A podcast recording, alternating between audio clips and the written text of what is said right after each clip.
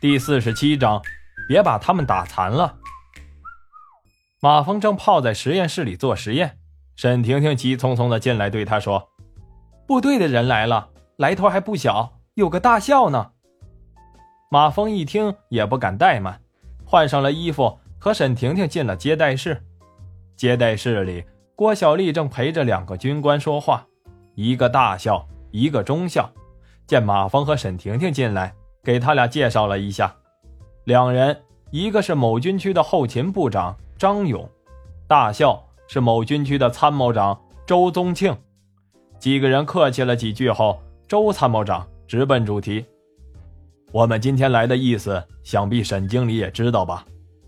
沈婷婷看了看马峰，点了点头，刚要说话，参谋长说：“我也知道你们现在的产品很紧缺，也明白。”企业把利益放在前面是没错的，但是祖国需要这批产品，你们也应该把祖国的利益放到第一位吧。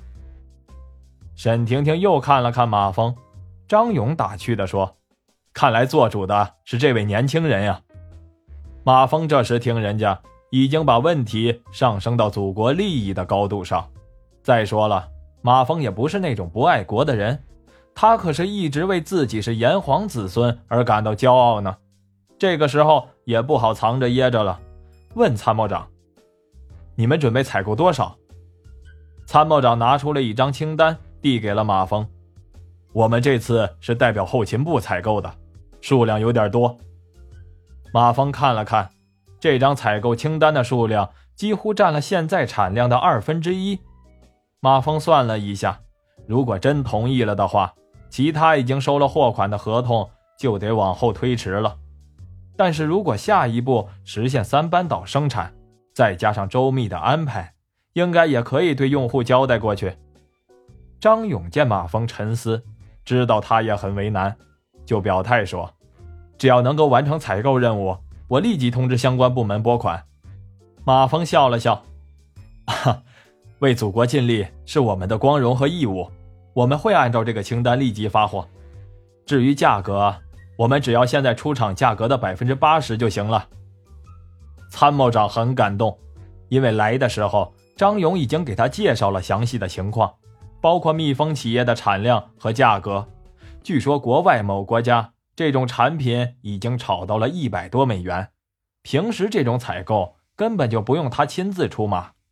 他为了表示对人家的尊重。才和张勇亲自来了，但也就没打算人家会同意这个数量。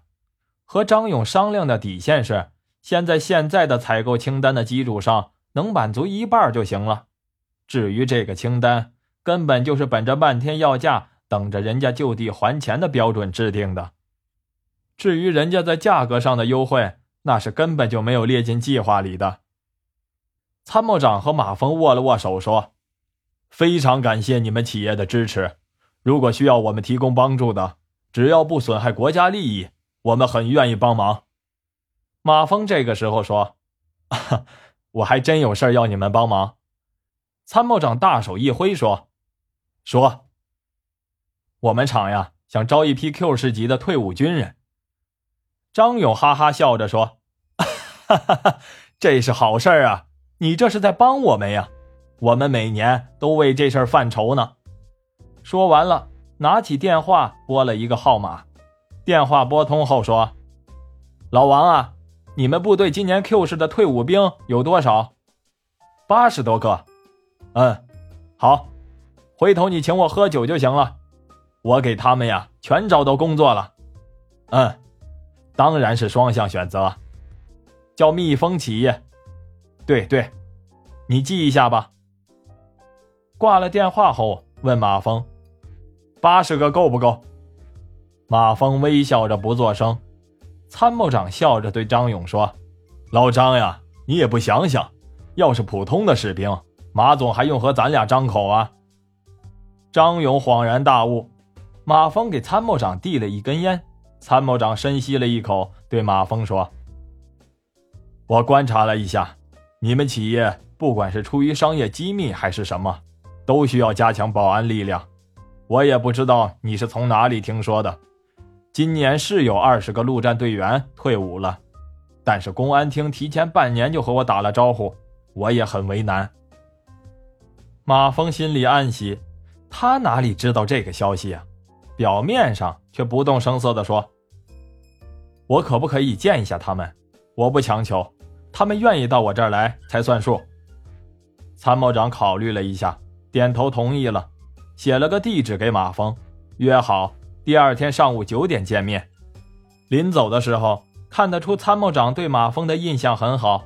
参谋长说：“我看你是不是还有事儿没好意思说呀？”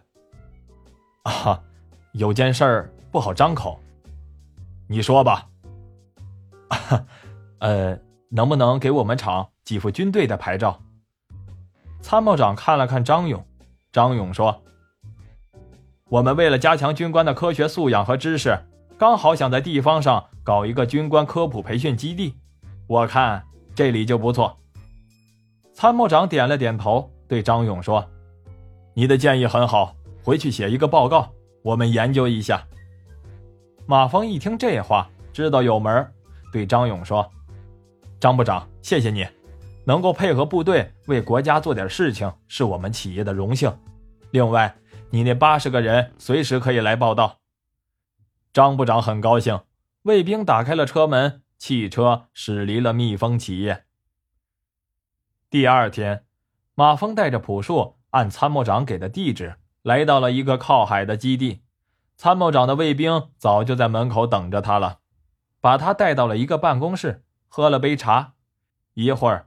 一个中校过来说：“参谋长安排他带着马峰去兵营。”马峰坐上了一辆汽车，汽车开到一个军营前，刚要进去，中校喊司机停下，对马峰说了声抱歉，下车，冲着一个听着收音机的老头走了过去，啪的一声打了个敬礼。老头笑眯眯的和中校说着话。马峰和朴树不认识老头，估计呀，肯定是部队的老首长。马峰坐在车上，无聊的待了一会儿，见中校和老头正谈得高兴，就下了车，溜达着进了军营。哨兵看了看马峰坐的军车，也没拦他。朴树进到了军营，心潮有些澎湃。马峰看着周围的士兵，三三两两的，有在树荫下乘凉的，有吹牛打屁的，有的还在抠脚丫子，还有几个在打扑克。不禁有些担心参谋长糊弄他。这个时候，中校走到了操场中间，拿出一个哨子，吹了几声。只见那些吹牛聊天的士兵唰的全不见了。几分钟后，整个操场站了整整齐齐的一个方队，一百多个荷枪实弹的士兵披挂整齐，杀气腾腾地站在那里。整队完毕。整队完毕后，一个少校给中校报告。报告完毕后，中校回了个军礼，将即将退伍的留下，其余的解散。少校又敬了个军礼，说：“是。”转身重复了中校的命令。一眨眼的功夫，整个队伍除了二十几个人之外，其余的全部解散。队伍重新整队后，中校对马峰介绍说：“这些就是今年退伍的士兵了，能不能跟你走，我可不敢说。”马峰点了点头，站在了队伍的前面。大家好，我自我介绍一下，我叫马峰，是 Q 市蜜蜂企业的负责人。今天来的目的是招收一批优秀的员工加入我们的团队。马峰看了看士兵们，显然是对自己的企业不太感兴趣，笑了笑说：“我知道大家都是部队的精英，可能会对我们的企业不感兴趣，但是我要说的是。”是不是精英？我还要试试看。一指朴树，常言说得好，是骡子是马，拉出来溜溜，能打倒他的，我们才要。士兵们脸上露出不屑的表情，就连中校也没想到马峰会来这一手，明显的有些不满。马峰更是语不惊人死不休地说：“你们要是对自己没有信心，也可以两个人组队。”中校明显的有点生气了，强压着怒火对马峰说：“马总，我到车上等你。”扭头就走了。走了几步，不大放心，又对一个士兵招招手。士兵跑过来，中校小声的对他说：“他们怎么说也是我们的客人，跟弟兄们说悠着点教训一下就行了，别把他们给我打残了。士兵点头，中校快步离去。朴树面无表情的站在那里。一个士兵沉不住气说：“我来试试。”放下身上的装备，走了出来。其他的士兵都幸灾乐祸地看着朴树。士兵走到朴树的跟前，摆了个进攻的姿势，虚脚一踢，朴树纹丝不动。士兵挠了挠头，猛地一拳击向朴树的头部，拳脚中毫无花哨。朴树略微点头，伸手招架。